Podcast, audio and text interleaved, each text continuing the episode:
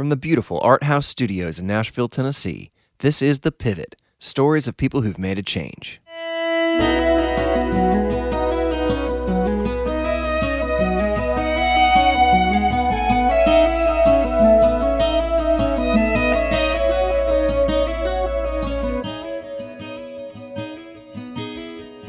Welcome to The Pivot. My name is Andrew Osenga. My guest today is my friend Nathan Tasker. But before I tell you a little bit about Nathan, I just want to say my family went on vacation last week, and that's something we've actually never really done before. Uh, being a musician, you never really find yourself with uh, a whole lot of extra money to go somewhere, but often people will invite you someplace awesome, and you bring your family, and they hang out, and you work. And uh, we've done that a lot, and that's been great. My family's had all kinds of cool trips, and I have worked in lots of cool places, but it was nice for once to just chill for like a week. Really never done it before my head is spinning trying to figure out how to get back into real life. Uh, but I'm thankful for it. So, a few of you wrote me kind little notes this week saying, Hey, enjoy your vacation, have fun, uh, just encouraging that time of rest. And uh, you know what? That meant a lot. Thank you so much. That was very kind. We did have a good time, and I'm really glad we got to do that. Thank you. Uh, so, now, Nathan Tasker. I met Nathan probably 20 years ago. You know, like a lot of relationships, we'd see each other a lot for a little while and then We'd go years without seeing each other, and then we'd see each other again. But I've always really, really liked Nathan. I've loved his music. I've loved conversation with him. But honestly, in the last year and a half, we've spent a lot more time together. He and his family live in the art house. They run the place. This is where I have my studio. It's where we do this podcast. And um, it's been such a treat to get to know him so much better in the last year and a half. And I just, uh, honestly, am sad that I didn't know him this well before. Uh, and I've been anxious to get him on the podcast. Uh, you want to talk about a guy with a lot of pivots, um, moving around the world, dealing with some just heartbreaking tragedy, dealing with health stuff, dealing with being on the top of the charts all at the same time. Honestly, I don't know what I would have done in some of the situations that Nathan has found himself in, but I know he has learned so much. And um, talking with him is always just such a treat. He is so thoughtful and wise. Now, he's one of those guys who's read more books than I've even heard of. But when you talk with him, you're not like, oh, this guy's so smart and I'm dumb. You're just like, oh, I'm learning so much right now and this is so fun. And I'm just thrilled I get to have conversations like that with him all the time now. And uh, what a treat that is for me and for you who get to listen to this. But before we get to our conversation with Nathan, I want to share an email that I got uh, recently from a listener named London. He wrote me an email uh, and he said, I never, and that's not hyperbolic, truly never, do stuff like this. However, I'm oddly compelled to tell you what a gift the pivot has been to me. Uh, he goes on to talk about how he traveled and played music during college, he played a bunch of young life camps, which is something so dear to my heart, and that that was a, a good thing for him. Uh, but after two years on the road, he said, I canceled everything on the calendar, hung it up, and moved back to Houston. Now I'm doing what I swore I never would. I work in commercial real estate in one of the most cutthroat markets in the country.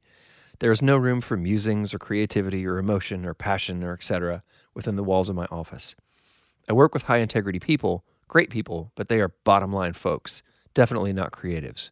The pivot is such a blessing to me because I get to hear from other creatives who sometimes are no longer getting to solely exercise that gifting for the purpose of making a living.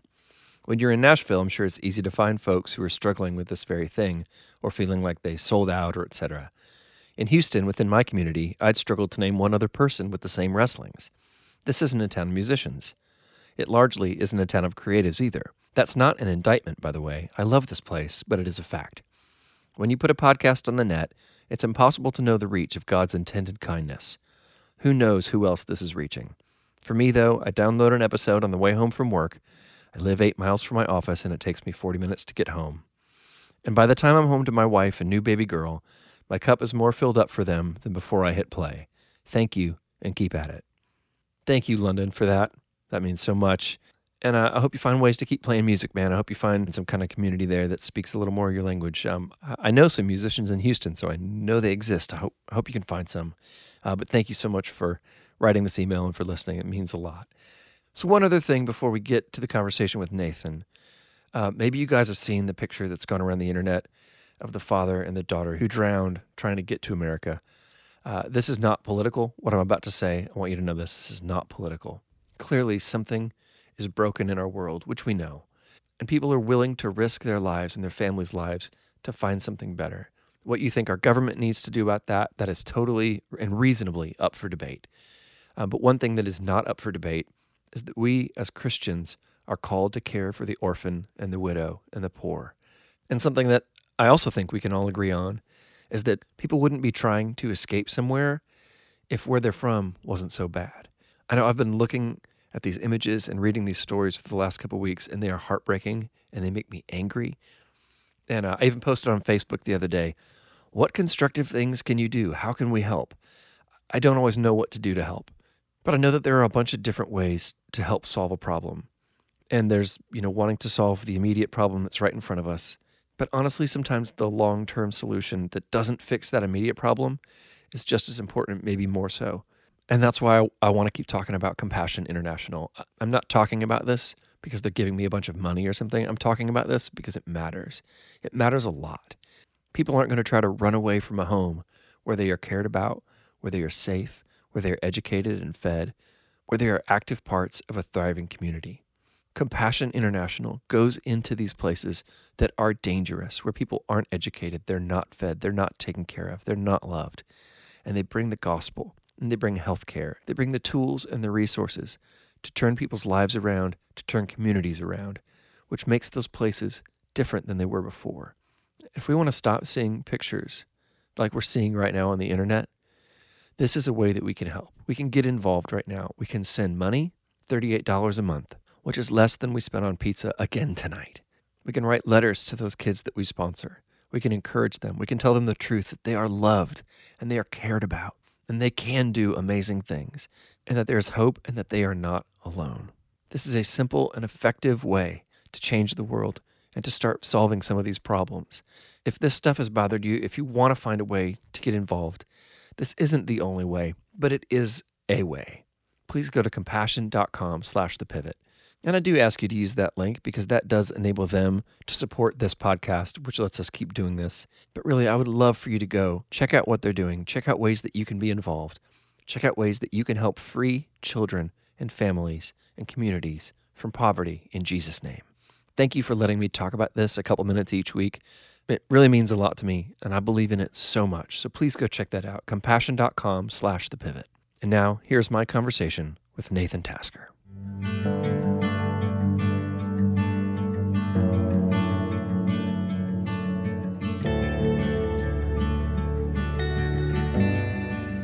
Uh, we have a listening audience. Yep. I think most of them will assume pretty quickly that you are not from the American South. uh, would you tell us a little bit about where you grew up, what your childhood was like? Yeah, sure. From the from the very deep south. Uh, yeah, I I grew up in Sydney, Australia, and um and have so many fond memories of growing up there. Uh, my childhood was pretty normal for a Sydney Australian, except that uh, I grew up in a Christian home, which wasn't a normal thing uh, where I grew up. Hmm. Um, most of my friends, I thought everybody went to church, but it turns out oh, there weren't that many of us going to church. Um, but I, I, grew up very close to the beach. Um, I have parents that are, are both uh, Christian people. My dad been has been in full time Christian ministry his whole life. Uh, I have two younger sisters. I mean, very very normal. Um, uh, and then my dad um, got a, a, record by a very famous Australian artist named John Farnham. He's famous for having a song called "You're the Voice," which actually Rebecca St James copied uh, okay, over here yeah. on a record. But anyway, You're the voice. Try and understand it. Yes, that song. Yes. No way. So when I was in uh, fifth or sixth grade, um, John Farnham, who'd been an artist, his uh, manager mortgaged his house for John to make one final record as like a let's just see if you can still be an artist kind of record. Yeah. And that record became, I mean, still is one of the most popular records in Australia. Really? Um, and John Farnham has become a household name for us. Obviously hmm. not for you, but uh, but uh, I remember getting that record. It was called Whispering Jack, and uh, that record was, I mean, defining in a, in a major way. Whispering Jack sounds like the name of a record that's only big in Australia, doesn't it? that's so cruel, man. just a little bit. I, it does. In just, hindsight, like, even as I said the it, title, I was like, "Oh no!" It sounds like a Crocodile Dundee kind it does, of thing, it does. not it? Yeah, that could have been. Yeah. Oh, so it could have been worse. Yeah. No, Anyway. that's that's. It was it was a But so then, but then you start playing music and writing your own songs. Yeah, so I joined my first band when I was in sixth grade, and uh, I remember that um, we played uh, Jimi Hendrix. Was it? Uh, uh, no, it must have been Eric Clapton. Uh, Cocaine. You know that song, which Oh, yeah. I, I know is embarrassing to say out loud, but was the only song we knew, and it really rocked. And so in sixth grade, I was playing that in my band, and I had no idea what cocaine was. I mean, nobody explained that to me. I just thought it was a really cool lyric. So, um, so that started me playing. I, I, I, to be honest, during my high school years, I was playing more classical music, more jazz music. I was a, a double bass major, and uh, I loved the double bass. I mean, everything for me was about bass. Really? Um, for my entire high school, and I thought that I would go on uh, to eventually join a symphony as a, a double bass player. That was my um, what I imagined would happen. Um, around grade nine, I found a guitar in our house that my mum had an old classical guitar. Um, and I taught myself how to play a traveling Wilburys song, if you remember the traveling Oh, yeah. Wilburys. Uh, and I taught myself to play one of their songs, and it was like, I don't know, a whole new vista opened up in front of me that I'd never experienced before. Uh, being able to play my own music, you know, when I was playing the double bass, double bass sounds better when it's a part of other instruments, you know, jazz, whatever. It's very difficult to make it sound, you know, like Scott Morville does, Yeah, he- like yeah. really amazing. He's its kind own. of the only guy that does exactly, that. Yeah. exactly. You know, it's not naturally that, that way. But when I was playing the guitar and then singing horribly along to it, um, it felt like, oh, I can do this completely on my own. Like I don't need anyone else around me. It was very freeing, I guess. Um, and so I started uh, playing the guitar. I do have a vivid memory of going on a camp. My dad led a camping ministry like Young Life in Australia. And I remember I was uh, 12 years old and I was on a camp with year 12 people. So they were 18 years old. And uh, there was this giant trampoline at this campsite. And there was one guy surrounded by a group of girls playing an acoustic guitar. There it is. And I thought, boy, I got to get me one of those. so it took a few years, but yeah. I mean, we all have Yeah, really and that's weird why we reasons for why we get into started stuff. doing I know, yeah. I know. Yeah. Uh, but I mean, you had a you had a thriving career as a solo artist in Australia. What Yeah. did that look like before you moved over here? it had grown into something that I didn't expect. I started playing uh, music, and especially Christian music. I was really inspired by uh, Randy Stonehill. I become a, a Christian, even though I grew up in a Christian home. I became a Christian uh, reading Keith Green's book, No Compromise. Oh yeah, Um, yeah, which I think I have that. you have it on your shelf. Yeah. Yeah, I mean it's yeah, it's a great book. an incredible read. Um, I realized when I was uh, in year 10 that the way I was living my life, I'd fallen into a, a much rougher crowd. And uh, I realized that it wasn't consistent with anything that Jesus taught. Um, and it was through reading that book that it really kind of turned my life around. And I started listening to guys like Randy Stonehill and Mark Heard and Keith Green and uh, Rich Mullins, you know, and it really uh, got me thinking that I wanted to start playing their songs. And so I started to play old Randy Stonehill songs. I'd play them at my school, at our Christian group, and then they'd let another school's Christian group know that I did this. And so I'd go to that school and do it, you know. And slowly it just kind of built till I was playing people's churches and then I was playing conferences. Um, at that stage, I'd started to write my own songs. Some of them were horrifically bad. I mean, probably a lot of them were horrifically bad. Um, but it was my attempt to say what was on my heart and from what I was reading. So there were times when what Randy Stonehill was saying wasn't what I wanted to say in that moment, you know? And so I started writing songs out of necessity more than anything else. There, I had a, a platform. It was a small platform, but I realized that I could say what I wanted to say. Um, and that platform just continued to grow. Uh, I was in, at university studying philosophy and biblical history and ended up deferring university to keep on playing music because there was enough work for me to do. And around the age of 22, two really big things happened. The first one was um, my best friend, uh, who had started to kind of travel with me in the music thing, uh, died in a car accident. Oh, And um, it really, I mean, it to say that it shook my life. I mean, I think about my friend Greg. He's been he's been dead over 20 years now, and um, I would think about him at least you know four or five times a week. So I mean, this is someone who really was very very dear to me. Um, and when he passed away, I realized first of all, I had this platform that I hadn't been taken seriously. I, I just was an opportunity to play music and rock out and be the guy with the guitar and girls in front of him. You know what I mean? Mm-hmm. Um, suddenly realized that it could actually be maybe more than that. Maybe there was more at stake in what I was doing. And at the same time, I uh, had Michael Card's phone number given to me in Nashville. And so the year that I lost my friend Greg, uh, I flew over to Nashville and uh, met with Michael Card. And that started my journey back and forward between Nashville and, and uh, Sydney uh, over many years, over about a, a, six or seven year period, which I think is when we first met Yeah, uh, a long time ago. a long time ago. Uh, and then through that travels, basically, I came over to America to uh, to see Michael Card originally, um, and in that same week, I ended up meeting uh, Charlie Peacock.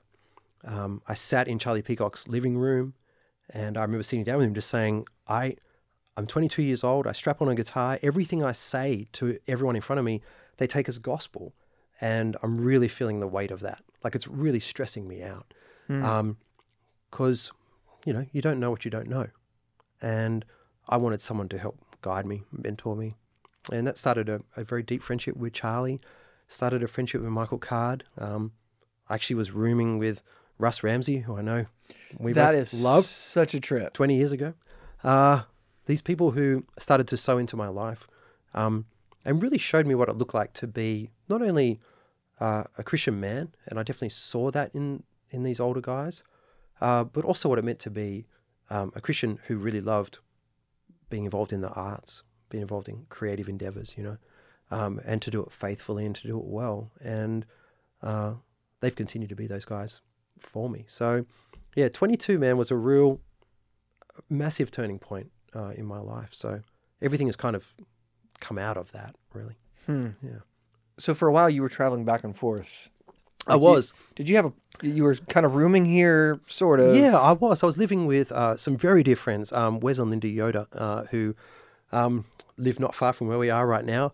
Um, I was living in their basement, and I'd come over in summer and I'd stay in their basement, and I'd go to Empty Hands Fellowship, which was a group that Mike Card was a part of. Go to Christ Community Church. Kevin Twit was the college pastor that I would sit under, and I didn't do any music. I didn't songwrite. I didn't play any shows. I'd go back to Australia and do 150, 200 dates a year.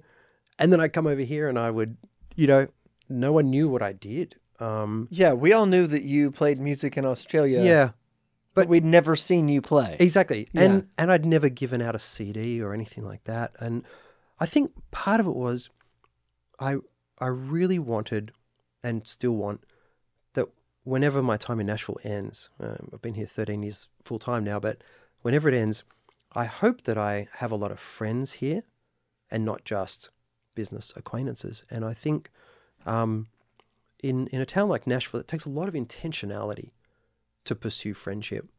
Uh, I actually think it's easier to pursue business acquaintances than it is to p- pursue genuine friendship. And that was the jumping off point for me when I started visiting here.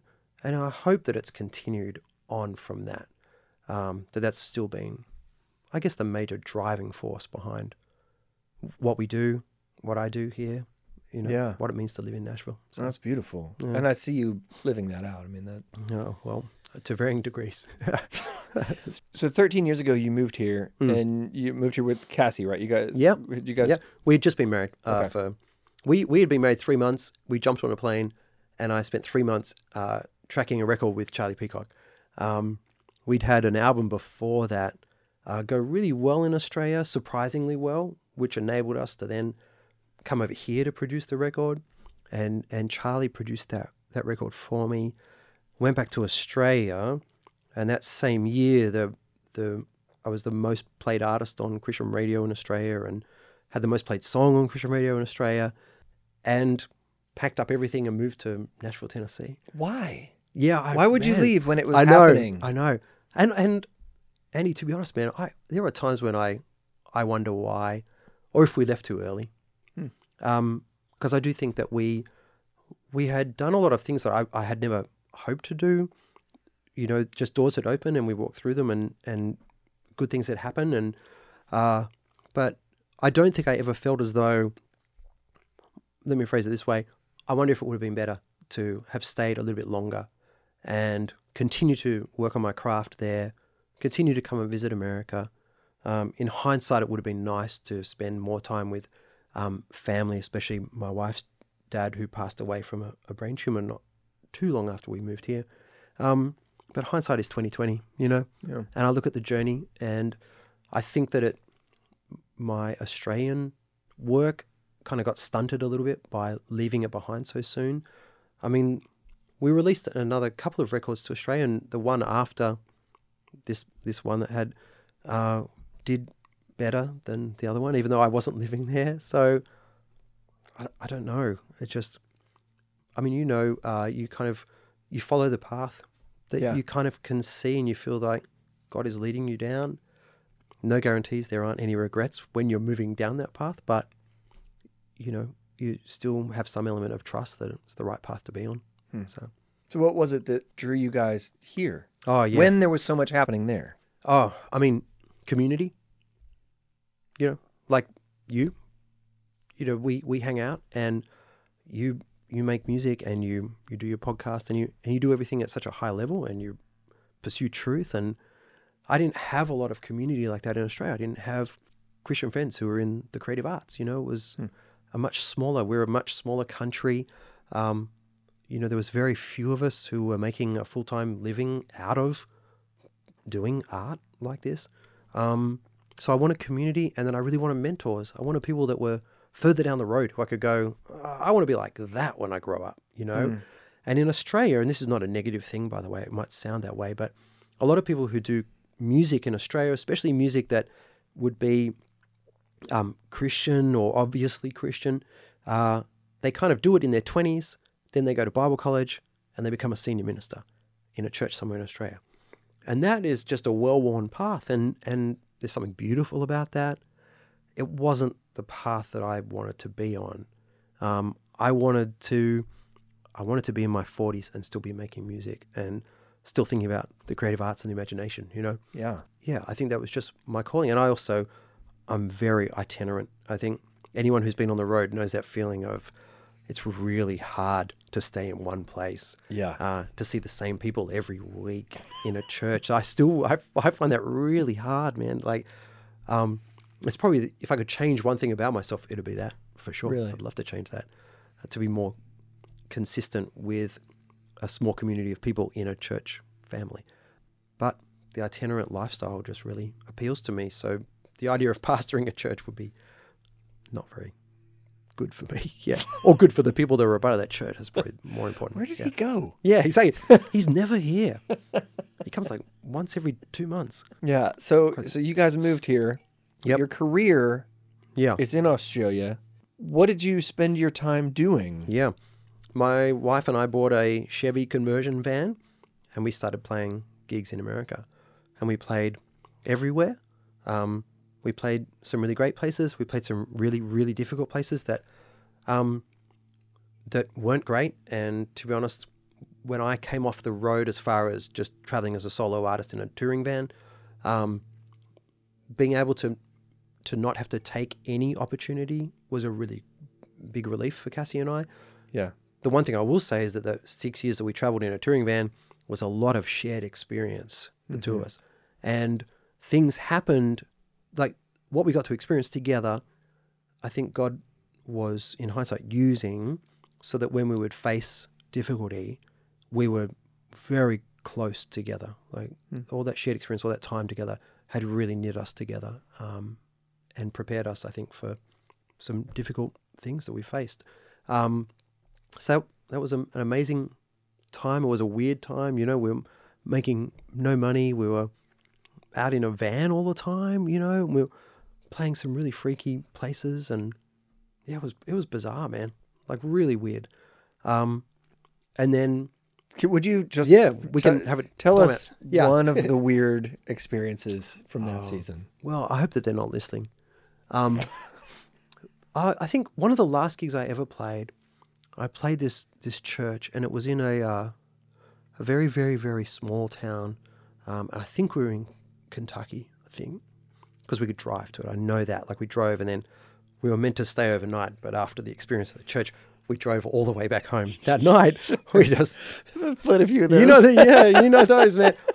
But um the the the pastor who I, I I didn't get to know very well, and um he was he was dressed in like a white cowboy outfit with a white hat, and he obviously really loved playing music at his church because he had a whole bunch of white guitars. Everything was white, um, at, you know, hanging on the wall on this very very small building that was very very low. I remember standing on the stage and thinking, if I like stand on my tippy toes, my head would touch the roof, right? You know? Yeah. And I mean, hey, every every church Yeah. is different, right? So I'm not. But I remember at one point in the night, um, I said something about Jesus dying on the cross, you know, to forgive our sins, and um, and someone in the front row was like, I think they yelled out something like, uh, "Enough of that already," you know, like move on, kind of thing. When I was talking about the cross, and I remember just this guttural instinct, feeling so um, disappointed, probably angry, maybe righteous anger in that moment. Um, that's something that's so central to my understanding of what it means to follow Jesus and to know Him. Uh, had been belittled in a church, you know, just felt very, very strange. And so I remember we just, I mean, got on the got in the car and, and drove home. That that was like a we'd still talk about the white cowboy, you know, church that's- church pastor because uh, it reminds us of like I don't have to do that anymore, and that's kind of really good. It was weird. Yeah. But I've had everything, man. You know, the ones where the pastor calls you up and they're like, can you play some music while we, you know, do something else? Yeah. I'm like, sure. And, and then like 30 minutes later, there's people being pushed over chairs and, and you're like, oh, You're what like, is happening? I don't know. Oh yeah. Yeah. You know, it's all par for the course, man. Wouldn't trade any of it, but wowzers. And and the good thing is you had Cassie there with you. Like Mm. if you have someone there with Yeah. you, Yeah. you can be like, "This is crazy," right? You can make eye contact Yep. and be like, Yeah. we are normal. Yeah. this is nuts." Yeah. Yeah. It's when you're by yourself Yep.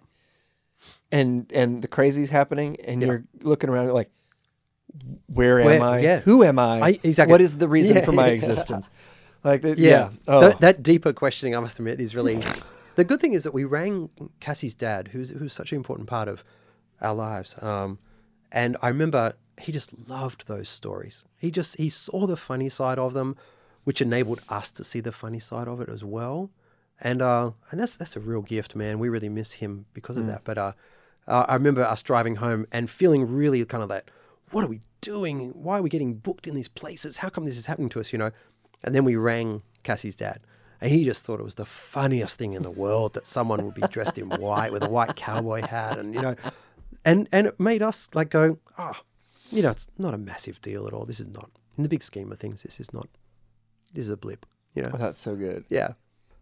I would love to ask about the twins. Yeah. Because that happened probably around the same time that you guys were coming off the road. Yeah, Right. yeah, it did. Yep. In 2010, 2011 are a bit of a blur, but um, uh, 2010, um, we were still touring together, and to be honest, we had it was a really great year music wise for me. I'd, I'd finished another record uh, with Charlie Peacock and Jason Ingram had produced part of it, and it was really felt really complete. Um, we'd shopped it around and found a home at Entertainment One, and so we'd signed a deal with them. But it happened to coincide with Cassie's dad getting news that at the age of 59 he had a brain tumor that was inoperable, and um, and he he is so important to us and to our to Cassie's life, obviously, but to mine as well. I mean, and uh, I remember uh, feeling our, our world was getting rocked even as these positive things were happening. In 2011, May 2011, I had the CD release of my record called Home, May 16. We got the news that Cassie's dad had died May 15. Oh wow. We were actually traveling back from London where I just played at a conference at the Royal Albert Hall. I mean, all these things that I ticked off as like, wow, this is amazing. You know, I can't believe things are going this well, you know. And um and so we came back, did the CD release show, and the next day flew to Australia in order to be with family and uh, and go to his funeral and and uh, so during the cycle of that record, I disappeared at kind of the most important part of releasing an album in at least back then, you know, uh, to be with family. When we went back to Australia, the night before his funeral, we had found out that Cassie was pregnant with twins. So we shared The this night information. before the funeral. Yeah, so we shared this information with the family.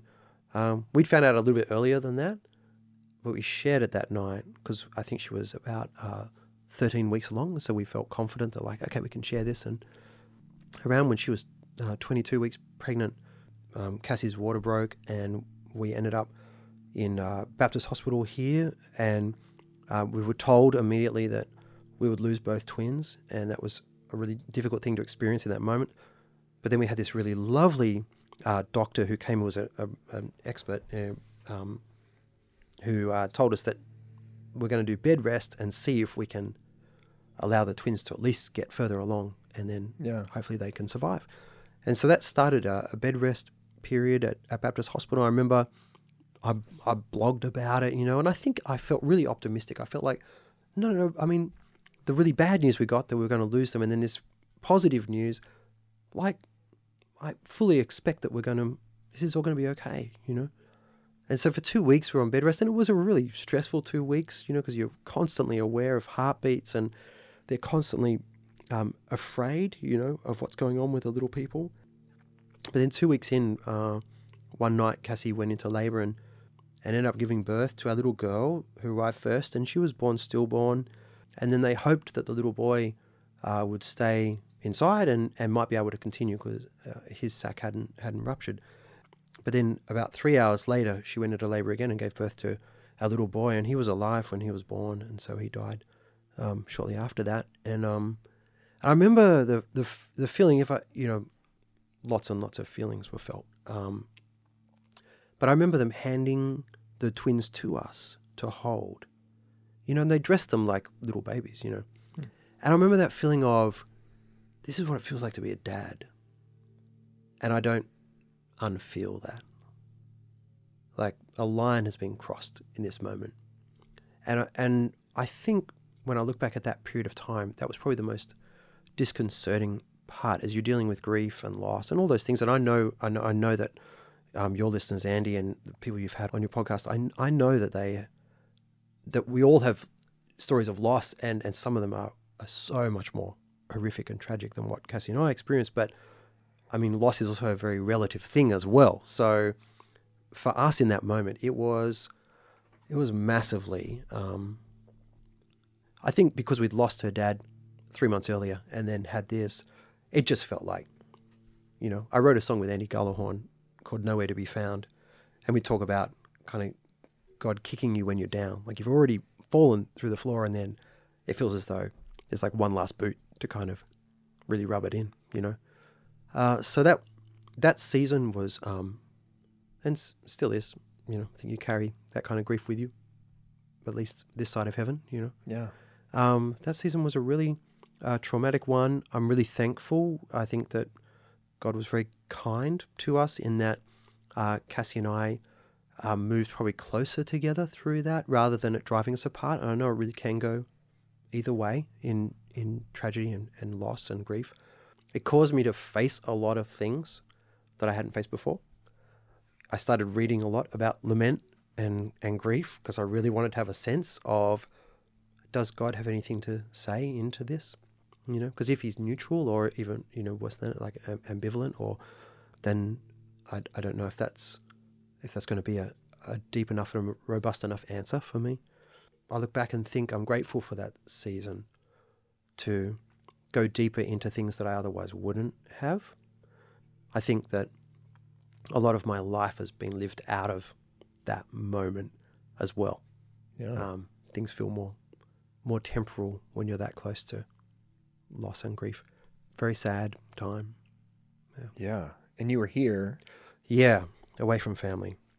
And my mother-in-law very kindly came over, and so she was here when we lost the twins, and uh, and that was that was really good. I know that there were times where she felt hurt um, within that, which was really hard. And the way I explained it to her is, I've never experienced loss like this before, so I'm really sorry if we're hurting you in not sharing what we should or sharing too much. You know, this is so very new uh, to me.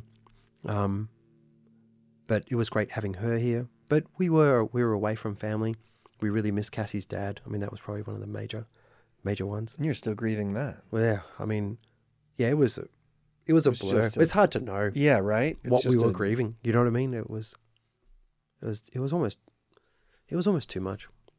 but I'm grateful for for people like uh, like when I wrote wrote with Andy especially. We wrote a, a few songs together for for a record and um, a record that ironically didn't sell very well.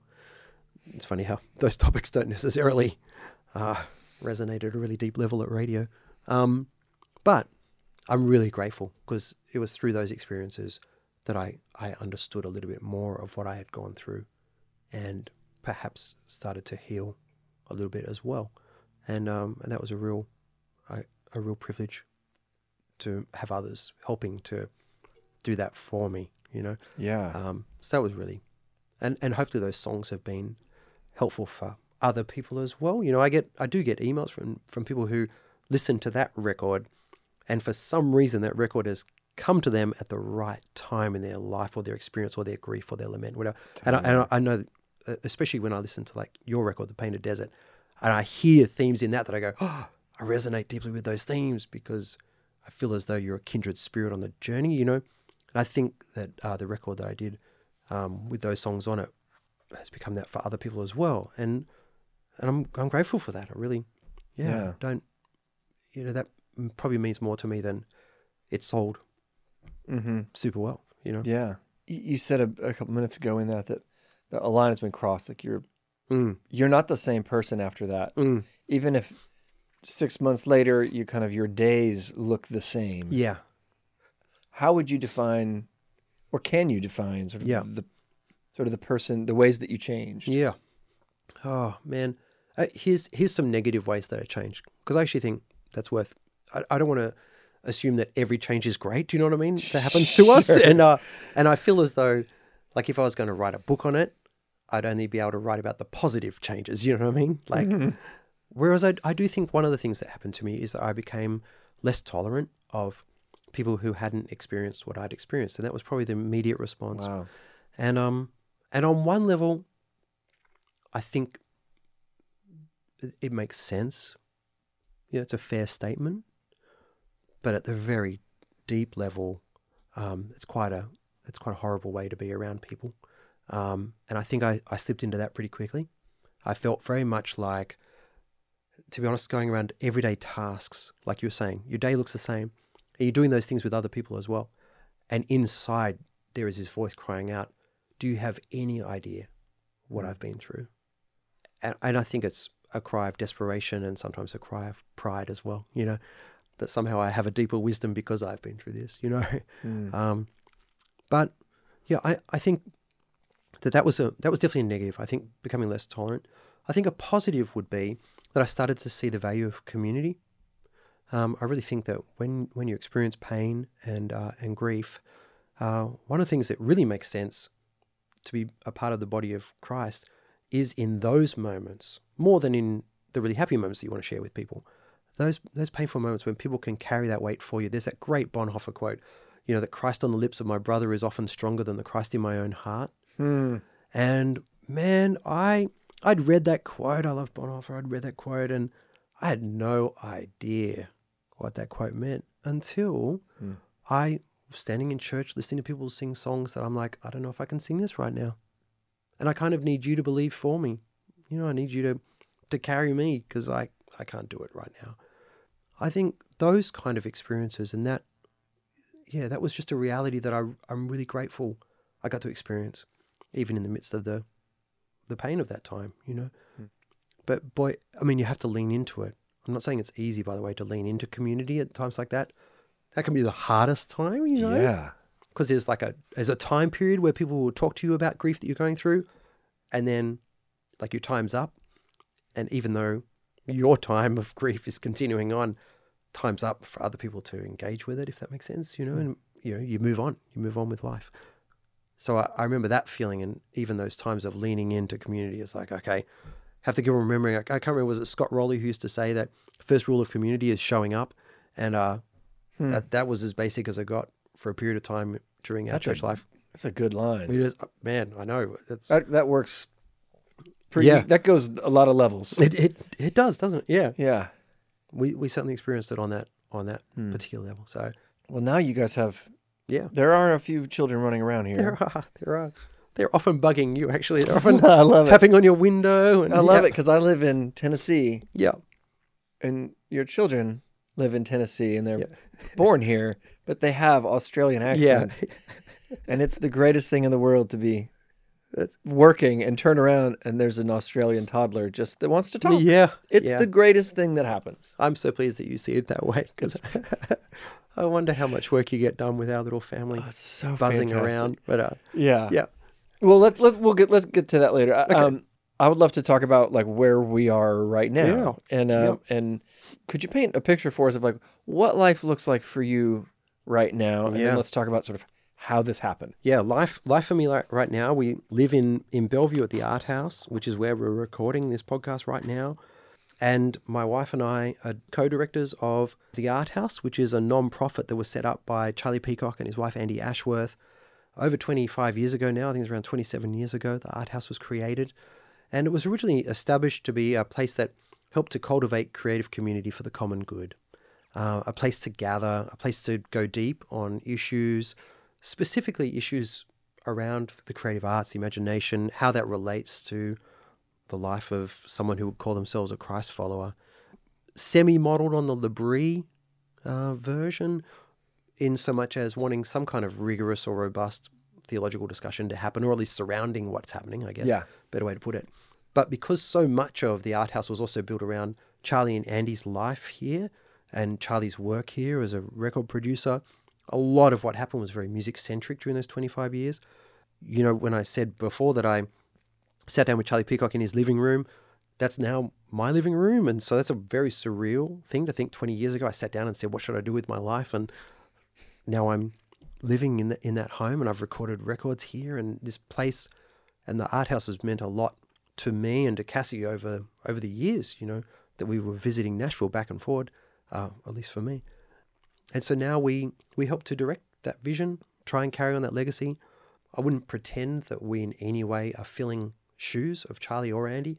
They are both, I think, pioneers within thinking through these things. I think there was a small group of people 25 years ago that were really starting to contemplate, carry on the work of like Hans Rookmaaker and guys like that, um, whether it's Steve Taylor or um, Makoto Fujimura or whether it's, you know, Charlie, guys who really were trying to work out what does it mean to be a creative artist? What does it mean to still be faithful to Jesus, you know? So I hope that this house is continuing to do that in some way, shape, or form. Certainly knowing that you exist in, in this room here is a really obvious way that, that I think the art house is still doing such great work, you know, um, great thinking, um, great communicating. So we're, we're helping to steward that. Uh, at the same time, I, I'm a touring artist as well and a touring speaker. And so uh, the last five years, I've spent the bulk of my time out with Michael W. Smith opening for him and then also speaking on behalf of Compassion International for him as well. Yeah. And so uh, my life is 60 nights I'm not here. The rest of my time I'm here running interference with the three little people that we have now, which is the greatest joy. If, if I could be here the whole time doing that, I would. um, I love being around them. So But you got you'll even travel for months at a time, obviously back to Australia because that's not a you don't you know drive over for dinner no, to Australia. no, no. So you guys have to move and do that, but you also spend a lot of time like in the UK. We do, yeah.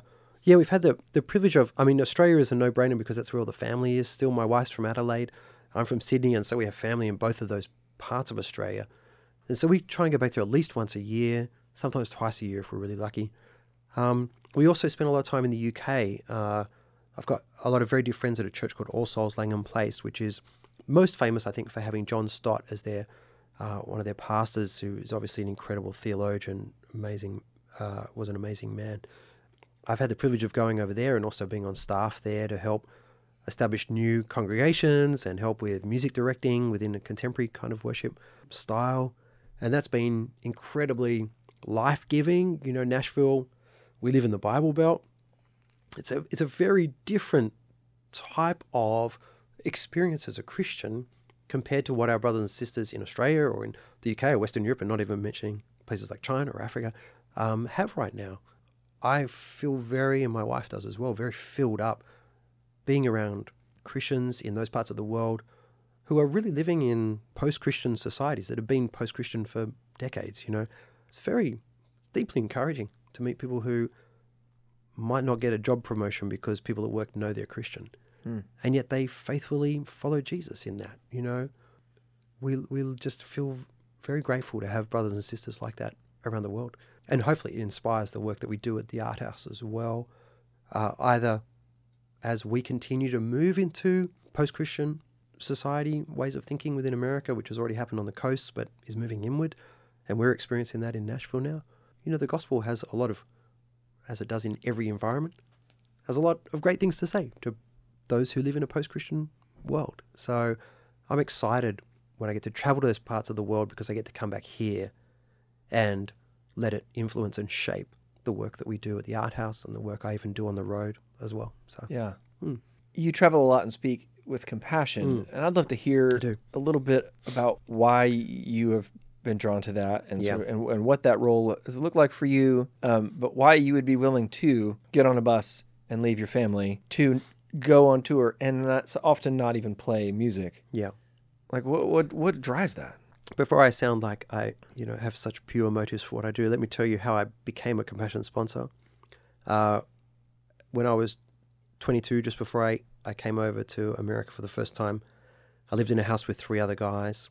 And one night I saw an advertisement on a TV uh, for a child sponsorship organization. And I had a friend I was living with, his name was James Cooper, a great, great man, much more spiritual and a deeper faith than I had. And, and I was aware of it. And so I thought, I'll show James how good a Christian I am. And so I turned to him and said, You know what? I think I should sponsor a child. I had no intention of sponsoring a child. I just wanted him to think that I was like, you know, I was really Wanted to look maturing very- yeah. as a Christian. So that night, while I was asleep in my bed, he uh, crept into my room and used my credit card to sponsor a child through compassion, uh, which I had no idea about. Like, honestly, had no idea about until two weeks later um, when I received the welcome pack and it said, You've sponsored Edgar from Guatemala. And I had no idea who Edgar was, and I had no idea where Guatemala was, which is even more embarrassing. Uh, but but that was my that was my my way in to compassion. And for the first few years, I was I was the quintessential uh, terrible compassion sponsor in that Edgar would write me letters, and and I didn't write anything back. You know, I just thought to myself, hey, he's getting his whatever it was thirty eight dollars a month. You know, he's getting food and clothing, and he's going to school, and he's learning about Jesus. What more can I do? You know, kind of thing.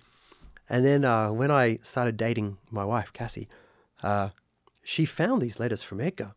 And she said, uh, Have you been writing back to this young man? You know, he would have been at that stage, he was probably, you know, uh, 11 years old. And um, I said, No, I mean, I give him, you know, the money to compassion. I mean, aren't I doing enough? I'm just know? amazed that first of all, I'm amazed that you kept it going after Yeah. Well, Like- to be honest, back then, Andy, but I, I mean, man, I matured so late in life. I don't think I had any idea of like, how would I stop this? Do you know what I mean? Like the concept of like, pick up a phone, cancel, was just so far beyond. That just sounded like so much work. So much like- work. and and because it was on my credit card, I mean, back then I was not as fiscally responsible as I am now, and I probably was like, oh, I don't see that money. It's not like it's coming out of my bank account. As far as like, you know what I mean? Yeah. It's so It's embarrassing. not I mean, coming out of my really, actual pocket. yes, yeah. So So anyway, it was so just yeah. it was just easier to sponsor. That that's what it worked out. Yeah. But uh, anyway, Cassie Cassie started making me write letters to Edgar, which is one of the reasons why I love my wife so much. Um, and and I started to hear even more delightful things about how this young man, you know, had been growing in his understanding of who Jesus is, in his desire for his future, what he would love to hope and dream to do. It all kind of culminated with Cassie and I going to Guatemala to meet with Edgar and getting to see him face to face when he was 13 years old. And uh, and we've been writing for, well, I've been a sponsor for eight years. We've probably been writing for four years, you know, three years. Um, I remember walking into his, he lives in like a wooden shack. Um, I- I mean, I'd never been in the developing world before. Uh, it was incredibly confronting uh, to see the level of poverty. I mean, we talk about poverty in America, we talk about it in Australia. Um, these kids and their families live in extreme poverty, which is a completely other thing. It's not something that we see in America, it's not something we see in Australia. And I had certainly never seen it before. So, in this barren wooden cabin um, with no running water, no electricity, uh, a plank of wood that they all sleep on together at night time, there on the wall, was a framed photo of Cassie and I. Cassie had sent them a picture at some point, and and that was the only thing that would come close to be, I mean, a decoration, you know, in there. Wow. And and uh, man, it was it was the most humbling moment. Um, and then talking with Edgar, talking with Edgar's mum, uh, Edgar became a Christian through compassion. His whole family became Christians because they saw what was happening through compassion through this local church and thought they should go and have a look at that local church. And they heard the gospel, they became followers of Jesus. And seeing that impact from, you know, my friend who, you know, rang up and sponsored it while I was asleep. I mean, That's incredible. it wasn't anything that I thought was possible, you know. Um, but God graciously did what He promised us to do, you know. Um, and so that really, I mean, compassion has been important to me. Uh, I became a compassion advocate in Australia just before I moved to America. So when I moved to America, every time that we were driving around in our Chevy conversion van, uh, I'd speak about compassion at events as well. And I think part of it was I really wanted for what we do together as a church when we meet, especially if I was doing worship songs or corporate songs, even singing my own um, songs, I didn't necessarily want people just to have a feeling about the gospel, but I also wanted them to have an opportunity to, to act out the beauty of the gospel as well. And, and to this day, there are a lot of great um, non-profits uh, around the world. Compassion I've been drawn to because of the holistic nature of the way they care for children. It isn't just food, it isn't just uh, clean water, it isn't just an education, but it all happens through a local church. And so every single child sponsored through compassion are welcomed into a local church community where they're loved and their families end up being loved. And these kids are becoming Christians and they're becoming Christians at a remarkable rate. Um, a year ago, I remember the statistic was every four minutes, a child sponsored through compassion was giving their lives to Jesus. That's like 150,000 children cow. a year, right?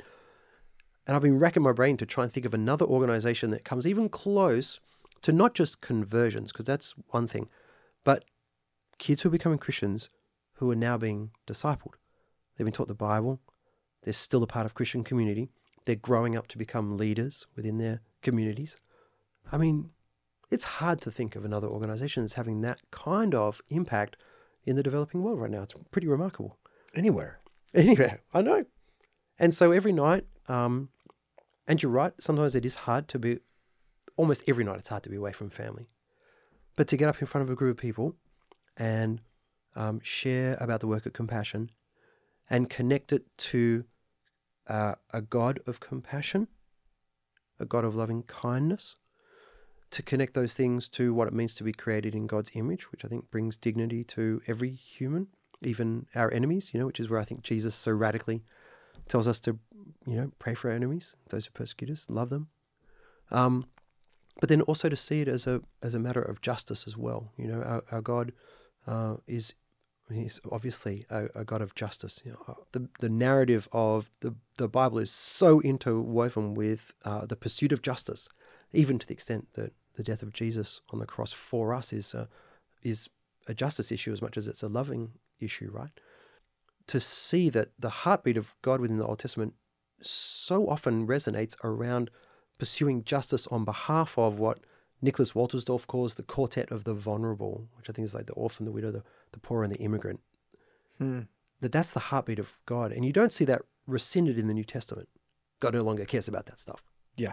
Uh, in, in fact, I think that subtly at, at points, but you know, within the- life of Jesus, you see that infleshed. You see Oh, yeah. that that desire for justice in, infleshed, especially for that group, and uh, and compassion deals with the quartet of the vulnerable, and I want to be a part of that. I want to be a part of that more and more in life. I think um, as I get older, trying to think about what really matters. That that I think really matters. And I think it should matter to the church, and it should matter to every Christian. I think it should matter when we do politics, and when we pick a church, and when we read books and study the Bible. I mean, I, I really think that should be. If that isn't a part of what it means to follow Christ for us, then we probably really need to have a think about what do we think it means to follow Jesus. Yeah. And I've learnt that because of Edgar. Hmm. uh, so I've kind of come at it from experiencing it And then as I've dived back into scripture, it's put theological flesh onto that skeleton that uh, of of what it means to to follow Jesus. So yeah, compassion is yeah, man, it's yeah, incredible. If if you don't sponsor a compassion kit, I know this sounds weird to to say on your podcast, but sign Uh, up- uh, to sign be, and to be fair, it. I'm saying it probably before this interview. That's true. spon- They're helping us That's true. put this and, season and on. so let me just reiterate what Andy's already going to say. Uh, no, I love it. This is amazing because I, agree. I mean, that's why I wanted to Yeah, have I them. and I know you're hard for that, yeah. And I think it shapes our hearts, right? You know, I love how even as we sponsor, you kind of start off doing it because you feel like this is what you what is good to do as someone who follows Jesus, right? Yeah. And then you find that it actually shapes your heart more and more to desire the things of Jesus. Uh, Hmm. That's pretty awesome, isn't it? Like that, you know, when when we used to sponsor through Compassion, it used to say on the Compassion packet, uh, you know, the kid's name, their birthday, and then it would say, "Be a blessing in my life." And and I really do believe anyone who sponsors a child through Compassion, yes, you are being a legitimate blessing in their life, right? What I didn't expect was how much of a blessing the children we've sponsored through Compassion would be in our lives and in our family's life, just shaping our hearts. There's that great quote, you know, let my heart be broken by the things that break the heart of God. And uh, I think you that takes some work. Um, you can't just assume what breaks the heart of God on one level, you know. You actually have to put yourself in its way. And uh, and compassion is one small way that we can do that. So yeah, man, I love it. You know, the most frustrating thing for me, Andy, is that I, I speak about compassion and my goal is that 100% of the people in front of me sponsor children through compassion. Hmm. Uh, and, you know, the best response I get is usually around 10%. So I've got a long way to go, right? uh, but it is one of those things I really, I, I wonder if more of us, you know, had a compassion child on the refrigerator. I, I just, I wonder what the, the American church, the Australian church would look like.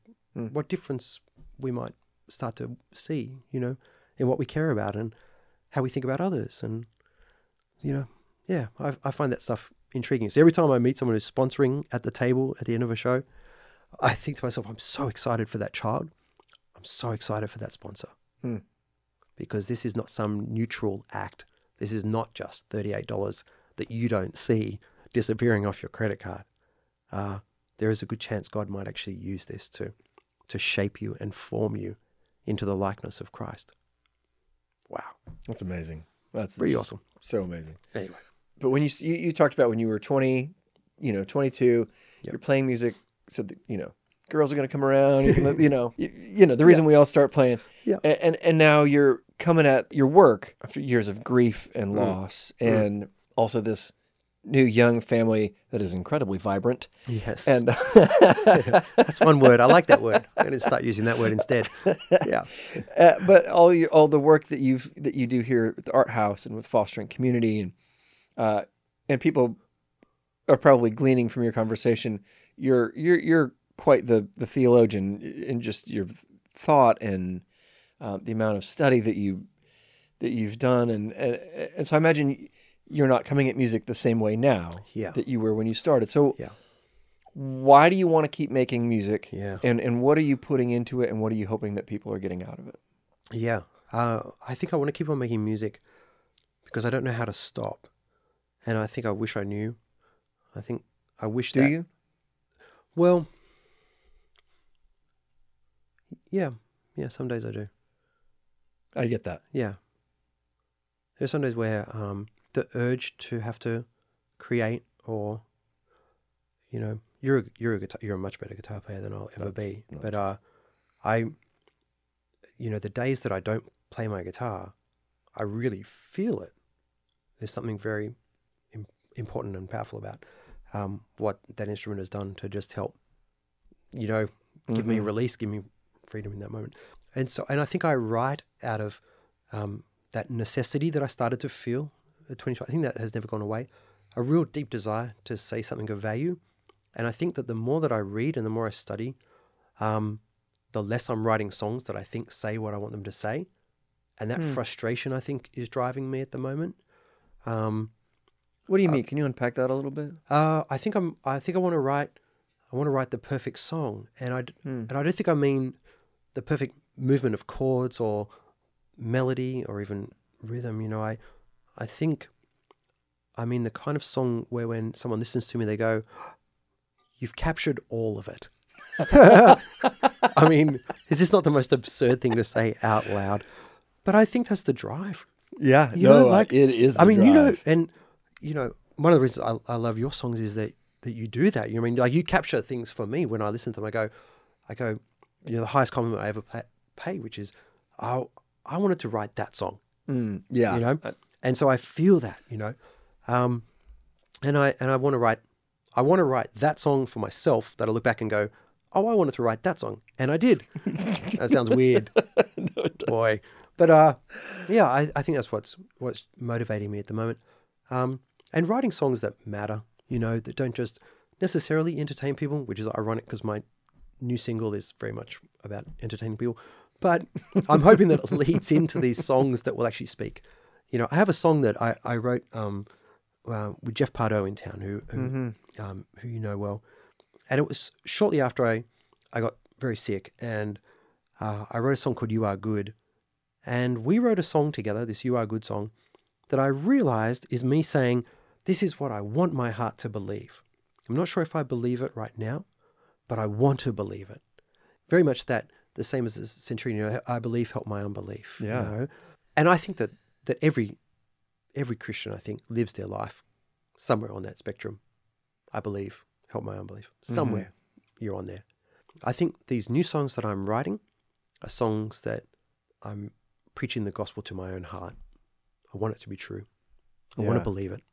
And if it inadvertently that might come uh, at someone else in, in their journey right now, if it coincides with them and helps them and encourages them and, and maybe provides some kind of wisdom in that moment for their life, that'd be amazing, you know. And I've felt that. I've performed this song, You Are Good, uh, out with Michael uh, for about a year before I'd even recorded it or anything, which is always the way I do things. It's so backward to be an artist, to share a song that resonates with people and they can't actually get the song. Uh, that That's how I do my work these days. Um, but watching people resonate with that song, and it was written from a very, very personal place. I don't know. I was reminded again yeah. of why I make music and what what I hope it might be used for if God if God chooses to use it. You know. You said you wrote the song in the midst of some sickness. Yeah. Would you tell us a little bit about that? Yeah. Sure. I, I hope that our time together doesn't sound too much like. And then this bad thing happened, and then this bad thing. Because sometimes I must admit, Like there are a lot of podcasts that are all, that. all about how all the great things in people's lives. Yeah. And I listen to those and I go, I don't. My life has never felt like that. Yeah, my life definitely doesn't feel like that. A few years ago, three years ago, I got very sick in Australia, and um, in the process of having a gallbladder removed, they discovered that I have a, a very rare illness. Uh, one in 10,000 people have it. It's called primary sclerosing cholangitis, which is a mouthful. That is a mouthful. We call it PSC for short. Uh, if you're in the if you're in the game, uh, which I am, um, and so uh, basically my liver doesn't regenerate. It's not regenerating, and so at some point, uh, I mean, the good outcome would be if I need a liver transplant and I get one. Um, I've got higher risks of cancer and a whole bunch of other osteoporosis and all these other great things that I never thought I would be uh, having to deal with in my life. And at the moment, I'm I'm very fortunate. I don't I get flare ups every now and again, um, where I, I basically for 24 hours I shut down. Uh, I get very very high fevers and uh, I get a lot of pain. Um, but I go on antibiotics, and after about 24 hours, I'm kind of function again as a normal human being. And uh, and that happens about once a year these days, which is I'm really thankful for. That's a really good amount of time. But it's just constant monitoring. It's constantly on my mind, to be honest, because I it? I really I have a young family. We've we've kind of mentioned them. I have a six year old, a three and a half year old, and a one year old who I adore, and uh, I would really love to see them grow up. And it's a difficult thing, isn't it, to hand your life over to the Lord, and He owns it already. So it's not like you're giving Him something that He doesn't already have. Um, but not knowing what that means, and desperately wanting uh, to be able to see them grow up, and this illness being something that doesn't give any guarantees in that direction. And so, yeah, I think, you know, even as I write songs and even as I do the work in the art house, and to be honest, I joked about it, you know, not releasing the song even though I was singing it, so no one could buy it or whatever, you know.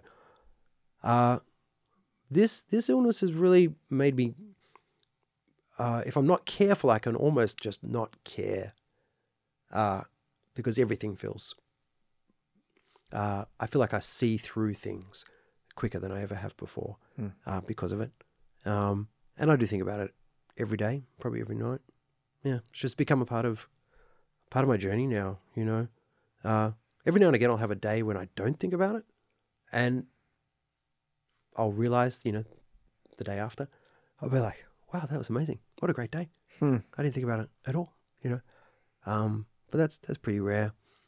But I do think it allows me to resonate with people and certain things. So I, I think it's probably made me a little bit more courageous as well in what I believe about the gospel and in sharing that and wanting that to be important.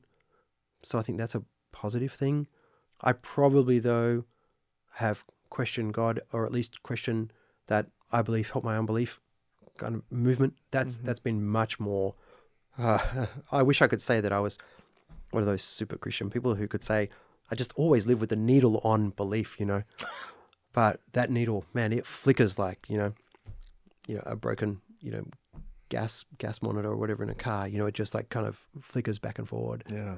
and um and I don't know maybe that that will change um but yeah that's been a massive part of my journey and Yeah. a massive part of the art that I'm creating at the moment to be honest is Yeah. is uh, when I ask does this matter I really mean does this matter because I don't really want to waste my time doing things that don't matter and uh, I oscillate between trying to do good work and we've spoken about whether it's writing or um, other other material, whatever, to try and do good work, or if it's taking my family, cutting my losses, and living on a beach somewhere in Australia, you know, Hmm. and just spending time with my family. I don't, I don't know what the answer is in that one.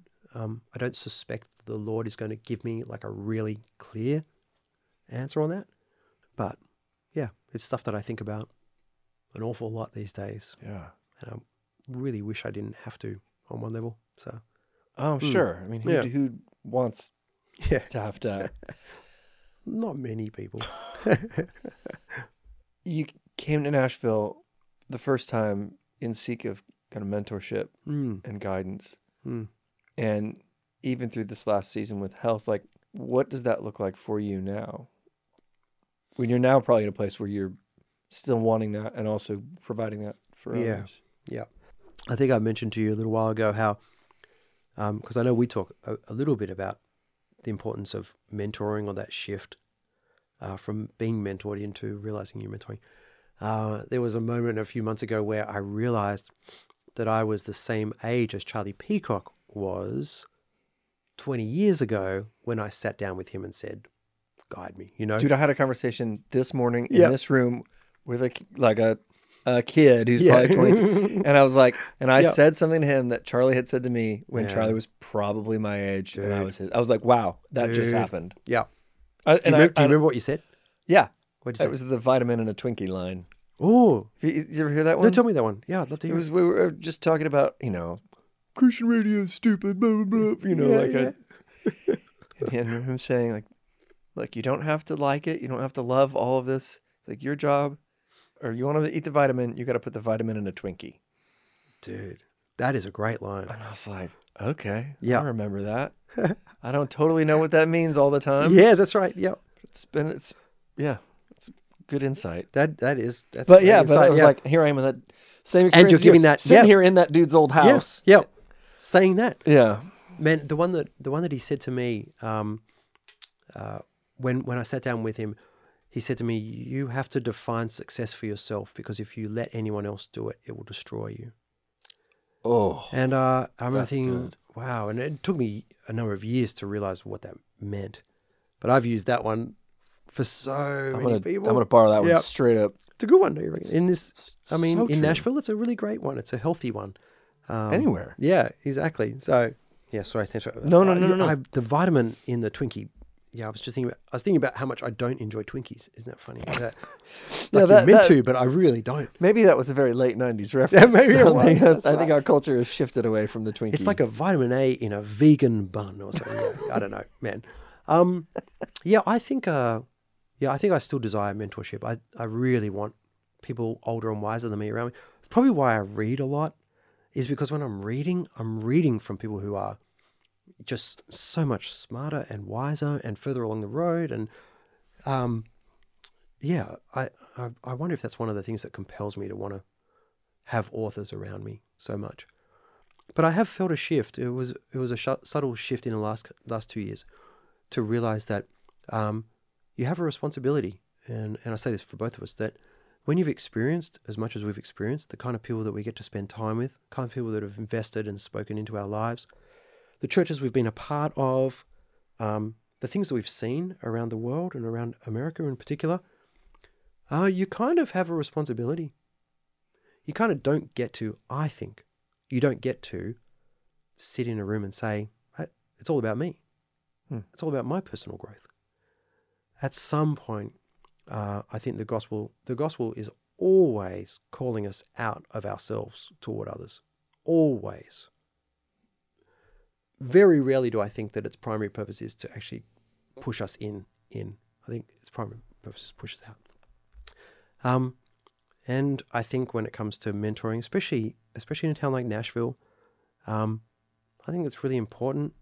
I think rather than I've I've worked out instead of trying to make that happen, is to really pray for a sensitivity to know when it's happening. Man, I love that you're in a space uh, where you get to actually actively open your home and your life, uh, your family's lives Mm. to uh, to the work of people being shaped by the gospel, um, and that's huge. And you've you've opened your home. I work in your home. You let Which me man, walk in and just make noise in your house. yeah, Granted, I'm down the hall. Yeah. but Well- thank you. man. I mean, I you know I want to say this again that it is it is such a joy uh, to have you here, and uh, I know that out of everyone that you've re- recorded in, on your podcast, um, I'm the only person that can say thanks so much for being in our home all the time. We're really really grateful, and and in all seriousness, we're so grateful for the work that you do and the way that it's encouraging and shaping other people's lives, whether it's through the podcast or through your work, um, shaping young artists now who are creating music for the church and and your own music, which has meant so much to us as well. So, yeah, we we feel very privileged to, you know, be a be a part of the team that is the art house. You know, we hold loosely to it, um, but we're also very protective of it as well. And we've been so thankful to have you as a part of it. You know, it really means a lot to us. So, keeping and your lovely family as well. Man, Oh. we just love love having you around. So, feels better when you're here than when you're not. So, You stay here. unreal. And uh, it's one of the joys of my life getting to call this place home. Well, so thank ours you. too. Ours too, man. All right. Thank you for your time, man. Appreciate it. Pleasure. Thank you.